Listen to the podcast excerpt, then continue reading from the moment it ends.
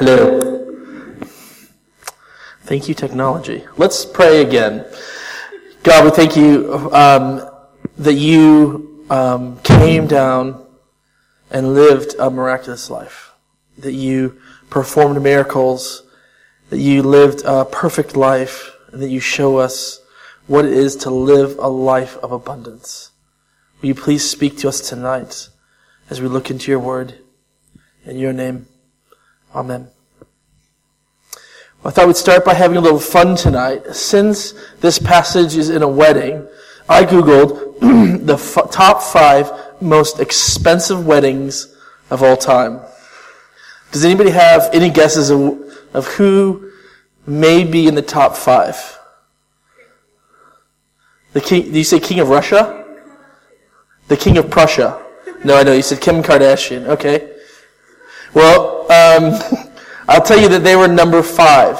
Kim Kardashian married Kanye West. If you don't know who they are, you are a blessed individual. Um, and their wedding cost between 20 and 30 million dollars. Now I have to give you dollars. The site that I found is in dollars. 20 and 30, between 20 and 30 million dollars. How expensive is your wedding that it's give or take 10 million dollars? Unbelievable. Number four is a little closer to home. We've got Prince William and Kate Middleton. $34 million. Now, I think for a wedding in central London, that's fairly reasonable. I don't know. Maybe it's just, you know, it's an it's expensive deal, okay?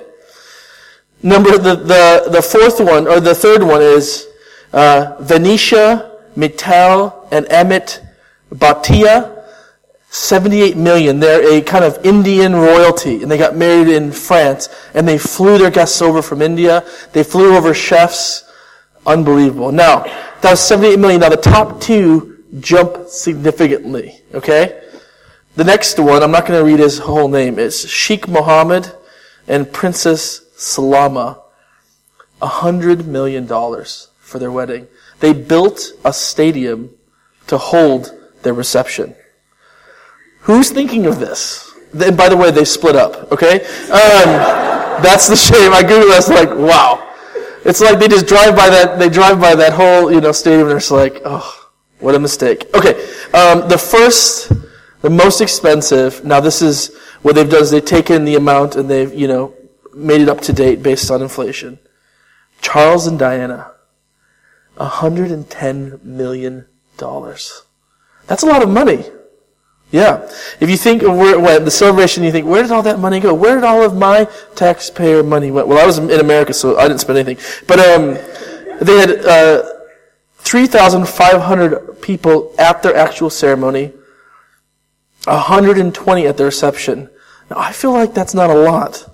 120 for a family breakfast, 27 wedding cakes. You've got these weddings that are absolutely over the top, opulent, decadent. I think if we had gone to any of those weddings, we would say that was the party of the century. There was literally, well, not, maybe, you know, either, any one of them would be so over the top. And yet we've got Jesus who's at a wedding and he is the VIP guest of all time. And it's a very different situation. This is not a wedding that is over the top. In fact, in the midst of this great party, there is a need for wine. They've run out of wine. And God uses this situation, Jesus uses this situation of being out of wine to turn it on its head and teach us a really valuable lesson. And it's a lesson about being abundant in God, to have a life in godly abundance. And this godly abundance is worth more than any of those previous weddings. I'd rather be rich in God's abundance than spend 40 million on a wedding and have really nice cake for a day. Yeah? So I think that this idea of abundance is more than enough.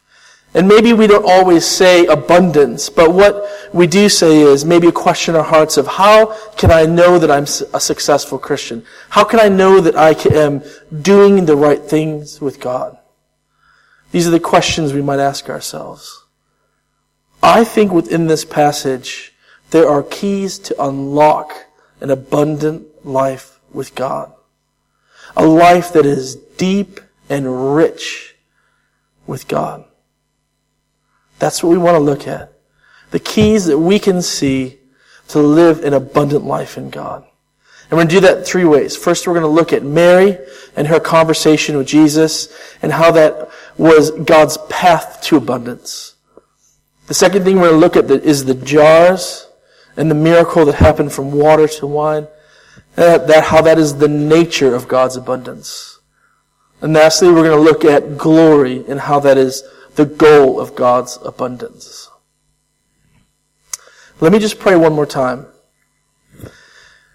God, just even thinking about this, your abundance, how wonderful it is. I'm awestruck by the fact that you would have performed a miracle that we can read about and learn about. I ask again that you would open up for us your abundance. In Jesus' name, amen. So, to start this, let's place ourselves at this wedding. I'm sure all of us have been to a wedding or you've had your own. It's a time of conversations. Everybody's sitting around, conversing with one another, strangers, good friends, um, people at different tables. Like any great party, there's a buzz of excitement when it's going well. But in order for a party to go really well or a wedding, there is the undercurrent of administration that has to happen to lift it up. And a great party is signposted by nobody knowing that anything is going wrong. As oh, someone who's worked at church for a long time, this is a lot of what we spend our time doing, is just making sure nobody knows uh, there's stuff going on behind the scenes that needs to be fixed. And this is exactly what's happened. Everyone's having a great party. Everyone is spending time together, but there is an emergency brewing. You've got Mary, the, the mother of Jesus, who would have been related to um, the bride and groom coming to Jesus. That's why she was in catering. And she comes to Jesus and she says, we are out of wine. Now, for us, that's really not that big a deal. We view weddings as a time where people get to come and enjoy what we have. And when it's out, well, that's just, that's just how it is. Maybe it's time to switch to Diet Cokes. Not that big a deal.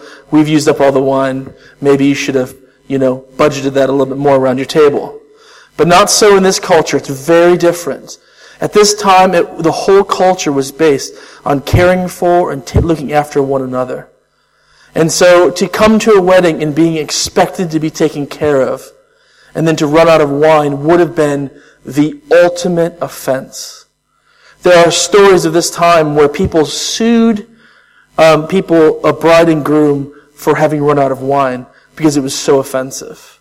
And in this little town, this little area of the world in Cana, this would have been huge for this couple. They would have been a black mark on them. They would have been ostracized.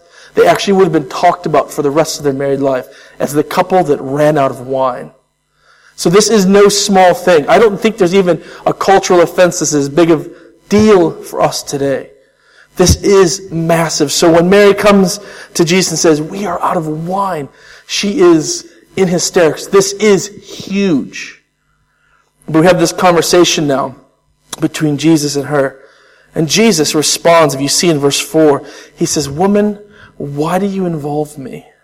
My hour has not yet come.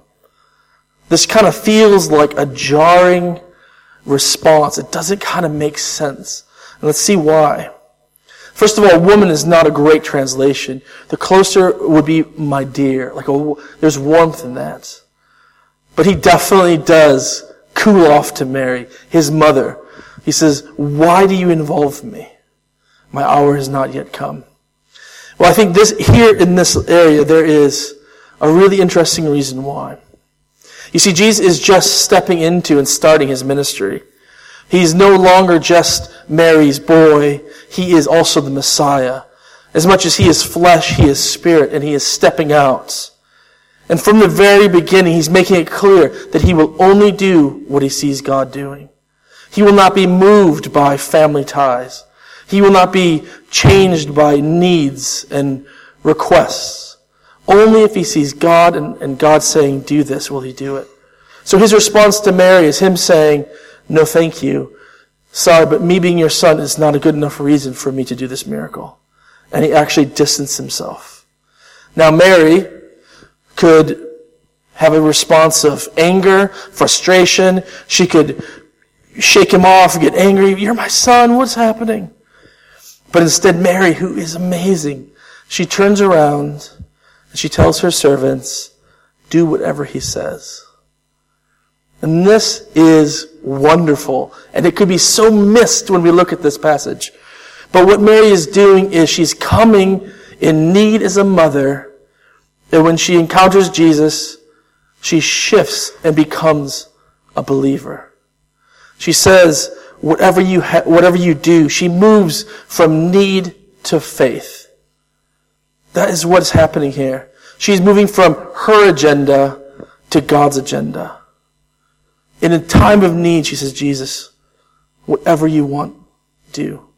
And in this situation, when she takes this narrow road of just need and she broadens it to God, do whatever you want in this place, a miracle happens.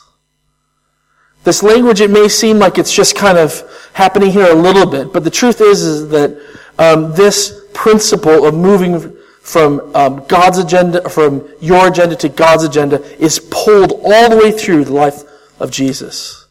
We see again when he's teaching people to pray later, he says, Father in heaven, holy is your name, not my will be done. Hold on, the great, what's the, my mind's gone blank. The big prayer, you know, you memorized it.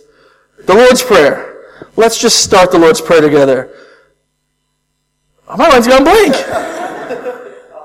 Our Father in heaven, holy is your name. Your kingdom come, your will be done. Oh man, Lord's Prayer. I only say it every morning. Um, your will be done. He says it really clearly. Your will be done. And again, when he's in his real ultimate place of need, in the Garden of Gethsemane, he cries out, God, not my will be done, but your will be done. This is no small thing for Jesus to see that it has to be about God's will and not his own. Now, for me, I, I encountered this when I was kind of around 19 years old for the first time. And I um, had gone to my first job interview, and oddly enough, it was to be a youth worker at a church. And I was excited to have gotten an interview. I went to it. It was my first formal interview. Lesson learned, it's good to prepare for those. It did not go well. I just absolutely flubbed this interview. Not happy with it. I came home and I had put all my eggs in the basket of getting this job. And I just thought, I lost it. I'm not going to get it. I'm not going to get my opportunity to work at, work at this church. So I'm kind of moving about. I'm not happy and all my roommates go to bed and I just turn the lights off and I just sit in the dark. Cause I've kind of, I'm in a dark place. And I sit there in quiet for a while. And then I start kind of praying. And I start asking God, I say, God, will you please give me this job? Will you move their minds? Will you intervene? Will you move past my horrible interview and somehow give me this job? Please, I want it so bad.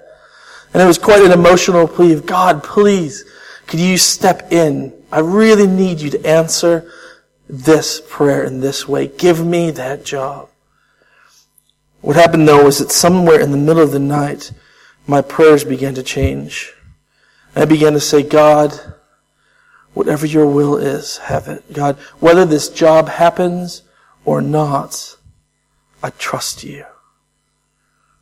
And it felt like as if my prayers had been on the surface. And when I moved into that place of saying, God, whatever happens, I trust you. It was like my prayer life delved deep in a place that I had never been before. A new place where there was a deep trust in God. And what it did for me at that time is it took off the stress of needing to hear about that job because I couldn't fail. Either way, I trusted God with my life. Whether I got it or not, I could trust it to God. It brought peace to me, deep peace. I did get the job, by the way, but that's irrelevant. It, it brought that peace to me. You know, over the time that I've been living in my 20s, this principle seems like a basic one. But I've actually seen over and over and over again people who have prayed, friends of mine who have prayed on the surface of God, give me this exact thing. But not going to that deeper place of saying, whatever happens, actually, God, I trust you. When they stay on that surface and they say, God, do this one thing, and when He doesn't do it exactly as they prayed it, they begin to have accusations in their heart against God. They begin to say, is God really real? He hasn't answered my prayers I asked. Can I really trust God if He doesn't answer prayer? Who am I praying to? Surely He's not listening. And accusations begin to form, and I have seen people leave their relationship with God and leave the church over this truth. You'll always be invited to go to that deeper place. That switch like Mary went through where you say, actually, it's not about what I think. It's about what you think. It's about what you want. This is wonderful. And we actually see now that Jesus does step in. He responds to Mary as she's moved into this new way of believing, and he does a miraculous miracle. He changes water into wine, his first miracle ever. It's stunning. And the thing is, is that this is not some kind of airy-fairy thing. This is an actual physical miracle. There was a wedding that Jesus was at. There was wine that was needed, and he turned actual water into actual wine. He stepped into the physical, and he provided loads and loads of wine, an abundance of wine. They said he provided 2,000 glasses of wine. He didn't just show up with a bottle and said, here you go. 2,000 glasses, gallons and gallons and gallons of wine, an abundance of wine. See, Mary expected that she, maybe he could do something, work something out, but she did not expect that he would do that. He provided an abundance of wine. He works in the actual physical. God is a God who cares about your physical needs. He's a God of abundance in the physical. But this water that was changed into wine, it also has symbolism and significance beyond just the physical. It moves into the spiritual as well. You see, in the Old Testament, wine represented the age of Messiah. I want to read you scripture in Amos. It says, The days are coming, declares the Lord, when the reaper will overta- be overtaken by the plowman, and the planter by the one treading grapes. New wine will drip from the mountains and flow from all the hills. And I will bring my, my people Israel back from exile. They will rebuild the ruined cities and live in them. They will plant vineyards and drink their wine. They make gardens and eat their fruit. This is just one of many, many verses about wine being used as the age and reign of Messiah. When people there in that culture would have seen that first miracle, it would have declared, this is the day of Messiah.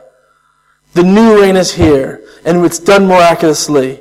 It's the year, it's the day, it's the season of new wine. You see, God is also abundant in the spiritual. He takes the plan of God that has been all the way back from the garden and has been moving throughout the Old Testament. And he moves it right into the New Testament. And he continues to be a part of and the answer for the season and, and way of God. He takes together this spiritual and the natural, and he's abundant in both. It is significant. But this wine isn't just about meeting a physical need. And it's not just about declaring who he is. There's one other symbol of this wine, and the readers of John would have known it. That wine represents his final hour, the hour where he goes to the cross. It represents his perfect blood being shed and him defeating sin through his resurrection. This is God's abundance in redemption. See, what Jesus does is he takes the natural and he takes the spiritual and he marries them together in redemption. This wine that was used for cleansing of the outside of the body is just a small representation of the old covenant.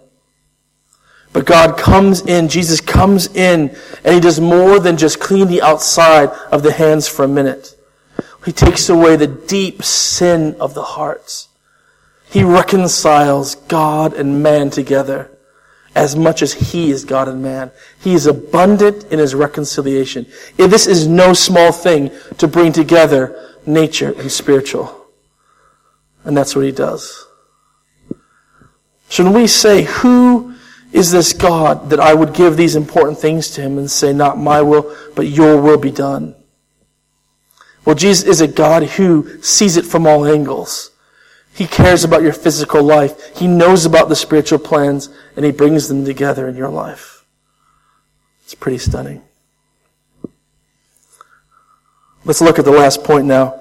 In verse 11, we see what Jesus did here in Cana of Galilee was the first of the signs through which he re- revealed his glory, and the disciples believed in him. God's glory, Jesus' glory is his perfection, his holiness, his wonderful godness on display for all to see.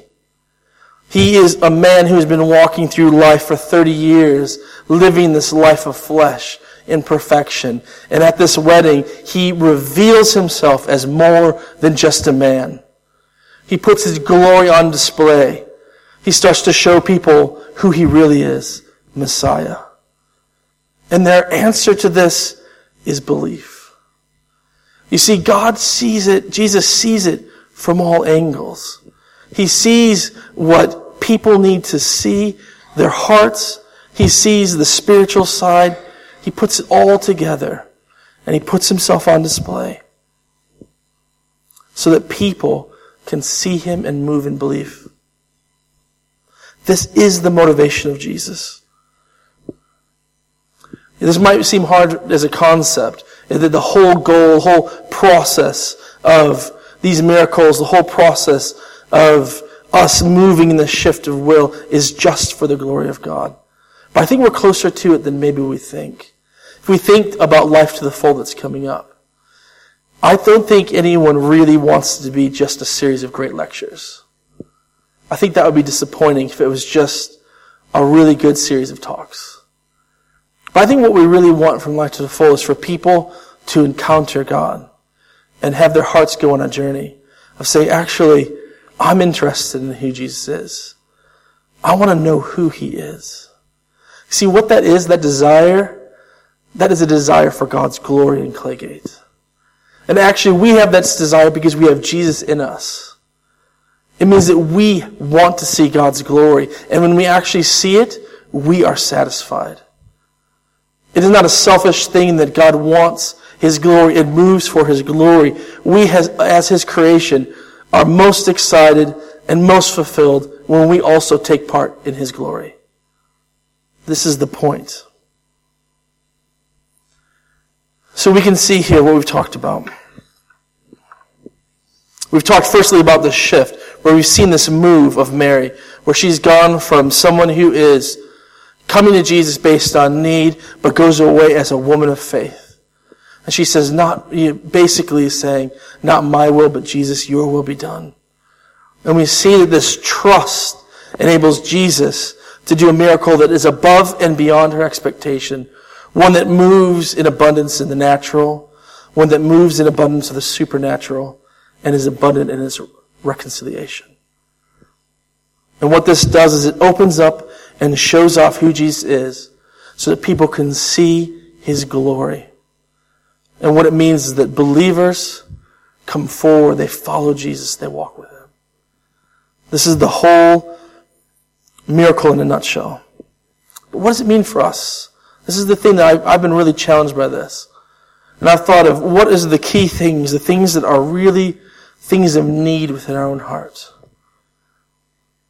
Think to yourself of that thing that if you were to go to prayer and I said to you, pray that one thing that you really pray a lot about. Pray that one thing that always stands out, that always seems to come back. Maybe for you it's that you'd have a home for your family, or that you'd make more money in your job. Maybe it's for health. Maybe it's for a loved one that they'd find Jesus or that they'd come back into relationship with you. What is that big thing that you need God in? Just have, have a think. What is it? What is that thing that is so specific that you keep on asking for a specific answer to that prayer? God, would you do this in my situation? God, would you help me with my exam results if I could just get through this? If you would answer me in this way, then I know you're real. So what I want you, what I want to invite you to do tonight is to take that thing that you're holding onto and praying for. And I want you to open your hands and make that shift and say, God, not my will be done, but yours. What do you want to do with this area in my life? How do you want to move, God? Let your will be done. Let's take a moment now and close our eyes and picture your hands open with that thing, that issue.